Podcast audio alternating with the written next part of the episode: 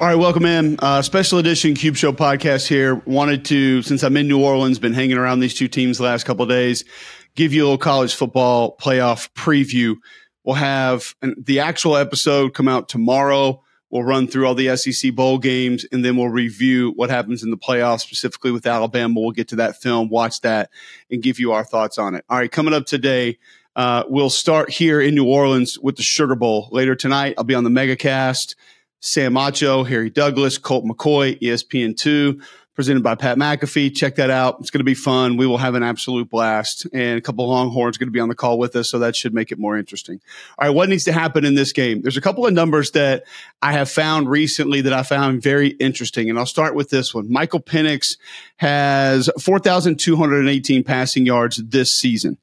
2002 of those yards have come outside the numbers what's the big thing that we've been hearing about with this Texas defense, right? It's Byron Murphy and T'Vondre Sweat, that defensive line. They're impenetrable. You're not going to be able to move them. Even the Joe Moore award winning Washington offensive line is not going to be able to move them. And I'll say this Murphy and Sweat feel like they took that personal. They had a lot of things to say about that when we met with them at Media Day. Uh, the, the Joe Moore award winning offensive line, like uh, Roger Rosengarten spoke to him, Nate Kalepo spoke to him. Uh, they, I think, are a little tired of hearing about this Texas defensive line. By the way, I spoke to Nate Kalepo, asked him about the food in New Orleans, how he liked it, and he said, uh, first day I went from 325 to 337. So yeah, I would say that uh, I'm enjoying myself. Hopefully he backed off that, got the conditioning underway, and it's not going to be an issue. But listen, as a former 300 pounder, um, it can it can get on you in a hurry and it can stick. So uh, I don't think it'll be an issue though. Either way, those passing yards outside the numbers became important to me as I dove into this game because what has to happen then when Michael Penix and company are attacking outside? You might just say, well, it's a quick perimeter throw, it's just a quick screens.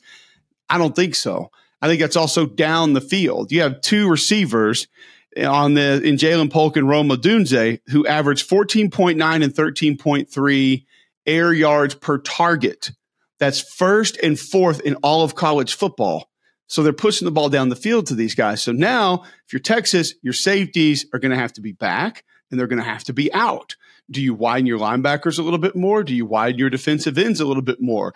Does that open up the middle of the field for, say, a Jack Westover at tight end when those things start taking place? Does that open up the run lanes a little bit more for Dillon Johnson to get going, which I think is very possible? So I think just that alone, how they attack outside, and that's not just quickly to the outside, that is a part of it because the screen game is an extension of the run game in Ryan Grubb's offense. And this offensive line does a great job getting to the perimeter. Expect this from Washington a full onslaught outside early. Make those D tackles run, make them move, get them out of the box, try to wear them down. Because I think Washington thinks that they can score. I think they also believe Texas will be able to score. So if this is going to go track meet, Washington's going to probably try to do the damage early that will impact Texas the most later in this game. Also, I think when we focus on one thing so much, it's usually the other side of that that actually ends up being what decides the game. So if it does come down to a average, above average Texas secondary against one of four teams in college football that has 2,000 yard receivers and the Washington Huskies and a Heisman finalist at quarterback in Michael Penix. If all that attention goes to that, then it probably comes down to how well that Joe Moore award winning offensive line for the Huskies and Dillon Johnson can get the run going against a very physical front seven. Offensively for Texas, I think they move the ball. I don't, I don't think they'll have a ton of problem moving the football. I don't know if it's just going to be on the ground. It's going to have to be a lot of it that's on schedule from Sark, a lot of the movement, a lot of the motion, get them misaligned. I think Washington sits back and they try to let everything happen underneath. Uh, I don't know if they believe that CJ Baxter can just go take over this game, uh, but I do look at some of the things for this Texas offense that have been effective. Play action has been huge. I think 49% of their drops are play action. Uh, it's something that's going to be massive. Uh, Xavier Worthy, what does his health situation look like? He told me he feels close to 100%. I have heard that that's not necessarily the case. So can he be that big play receiver that he's been his entire career at Texas? Eight catches of over 40 yards. He's been that guy that can get you down the field. And keep in mind, in this matchup last year, he had a couple big drops down the field that may have could have swung this game in a different direction. Um, if this game goes to the fourth quarter expect Quinn Ewers to be fantastic. 39 of 47, 566, five touchdowns, no interceptions in the fourth quarter this year. He has been dynamite late. Best QBR and completion percentage of any quarterback the last 20 years in the fourth quarter if those numbers were to stand. We'll see if it gets there and how it goes tonight. Um, so we know about everything that's going to take place there for Texas, for Washington. Uh, what else did I see for Washington? Okay, Dillon Johnson, 3.8 yards after contact on runs outside the tackle box. So what does that tell me? I think Washington again goes the perimeter not only in their passing game but in the run game. I don't think this Texas linebacking corps collectively, Jaylan Ford is fantastic, but they're not extremely quick and fast to the perimeter. Another reason I think Washington tries to attack that.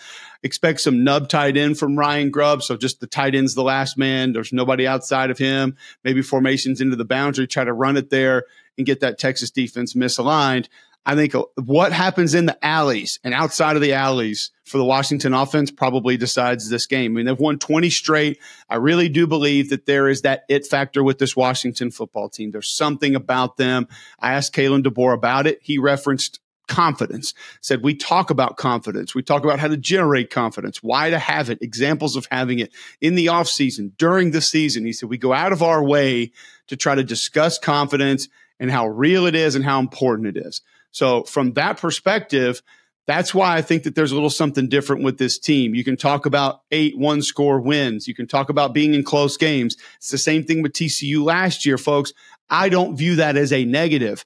I understand you say, oh, they're not blowing people out. It's competitive games. Great. Some teams have good players. Some teams are good. Some teams play better than you on certain days. This team has found a way to win those games. I respect that even more. I think that helps make Washington a better football team. All right, now I do think there's an it factor with that Washington squad. I do think that there's just something to them. I don't know how to place my finger on that. I don't know exactly how to describe it, and I know it's not overly analytical, but that's what make me like Washington in this game. And I think that when you look at the fact that they just know how to win, they're an older group, veteran group, care about each other. This is the way they play, how they handle their business. To me, I think that probably pushes Washington through to the championship game. But I think it's going to be a hell, a hell of a game.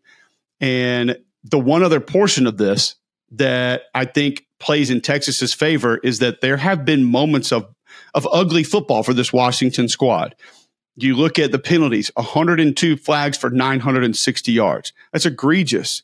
Uh, it's last in the Pac 12. It's one of the worst in college football. 40% they've allowed to be um, uh, third downs converted defensively. Um, Texas a pretty good third down team on offense, so we'll see exactly how that plays out. Texas has the the number one third down defense in the Big Twelve as well, so I, I think it's going to be fascinating. There's a lot of different teams. That, a lot of different ways that these two teams can find success on offense. The Texas defense, they've allowed five teams to pass for over 300 yards on in a game that's tied for third most in all of college football. But it just feels like there's something about this Washington football team. All right, let's go to the Rose Bowl.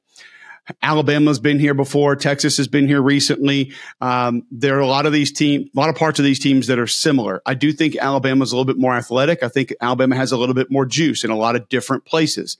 So I look at this Alabama team having a quarterback that's dynamic as a runner, be it just leaving the pocket or when they design things for him to run the football. Tommy Rees has done a great job morphing that offense over the course of this season into being an offense that carries those kind of plays. They didn't early in the year. So I think Michigan not having really seen anything like that is a massive advantage for Alabama. Doesn't feel like there's really a takeover guy at wide receiver, though. Isaiah Bond, maybe. There's only one receiver in this Alabama football team, one player on this Alabama football team that has over 100 yards receiving in the game this year, and that's Jermaine Burton. He's had a couple big games. The A&M game was big. The Auburn game was big, but I don't view him as really a takeover guy. Could Amari Niblack be a big piece to this puzzle with his speed and athleticism being moved around and maybe attention being lost his direction where he can create a couple of big plays? Um, I'll be interested to see Alabama trying to go right at this Michigan defense. They're stout. They're stout through the middle, uh, and they're pretty good off the edge. So I don't know if they'll be able to do some of the things they did to Georgia with that offensive line and just have success running the football that way. Um, I do think that this game will be slowed down. I think this game will be a little scoring. I will play the under if I were you. Uh, and I think that both offenses at times will be a little bit bogged down in this game, in this matchup. So, um, you go to the defenses and Michigan's offense in the last month or so of the season has had a bit of a tackle problem. Injuries, moving pieces around, different guys banged up, and they've been able to get to the quarterback there. You can't live that way against Braswell and Turner. First down will be massive for the Michigan offense. If they don't win on first down and they're in second and third and longs consistently, it will be a long day for the Michigan offense. The other portion of this that I wonder is how creative can Michigan's offense be or get or become? What can they add in these two, three weeks leading up to this game? It's not who they are. It's not what they do. You're going to need Colston Loveland, AJ Barner, Max Bredeson a tight end to help you in multiple ways blocking, protecting, and catching the football. Some of the intermediate stuff you may be able to have success with. But this is a team that only 3% of their plays have been RPOs. Uh, only 20% of their plays are play action. Uh, they only run the ball outside the tackles 26 per time of their run games, 15% of their throws at or behind the line of scrimmage. Once again, all those numbers in comparison to other football teams are extremely low. There's not a lot of creativity in where Michigan lives on offense who has given all who has given this Alabama defense trouble. You look at some of the things Arkansas did, some of the things that Auburn did it's visual misdeception, uh, it's visual deception, misdirection, different things of that nature that steal your eyes, that force you to be aligned incorrectly, to force you to read the wrong things. Auburn did a great job of changing their reads during the course of that game, which took linebackers out of position. Now, can Michigan become some of that, add some of that? I don't really know. It hasn't been who they are. And when you watch that Georgia film and you see how Deontae Lawson is diagnosing things pre snap, you feel like that's a group that's pretty dialed in. Are they as big and stout up the middle as they've been in the past? No.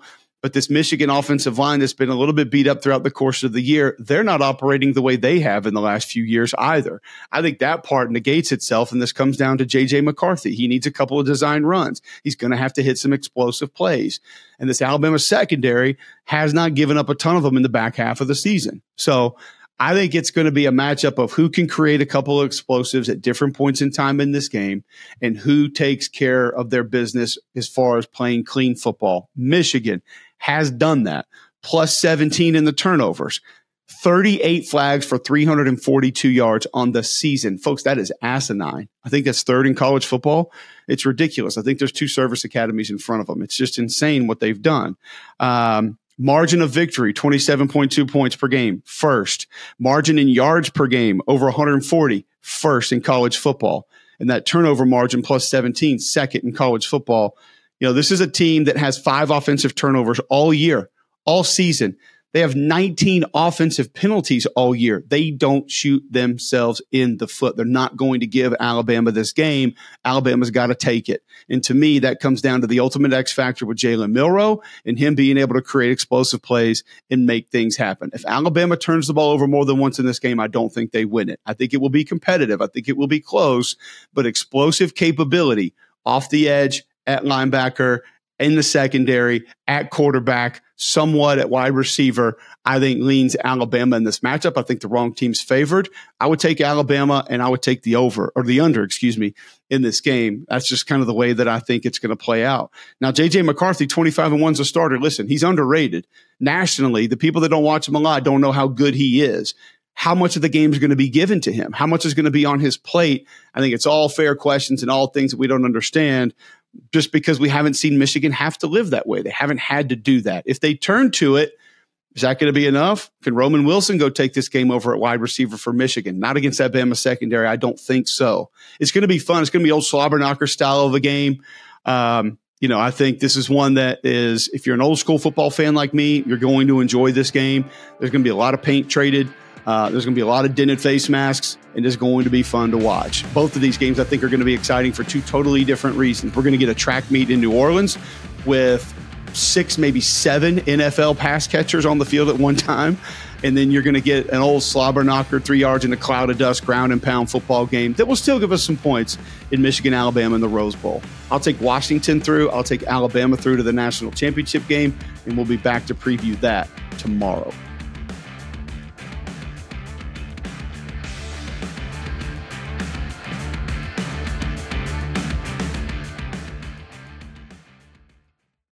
Bigger Pockets portfolio of podcasts are worthy of your investment. We're having a real conversation as real real estate investors. New episodes available every day. It's important to buy where it makes money and not necessarily where you want to travel to. Bigger Pockets, On the Market, Rookie Real Estate, or Money Podcast. The purpose of flipping is to create more cash so then you can reinvest into other types of properties. The Bigger Pockets Podcast on YouTube or wherever you listen.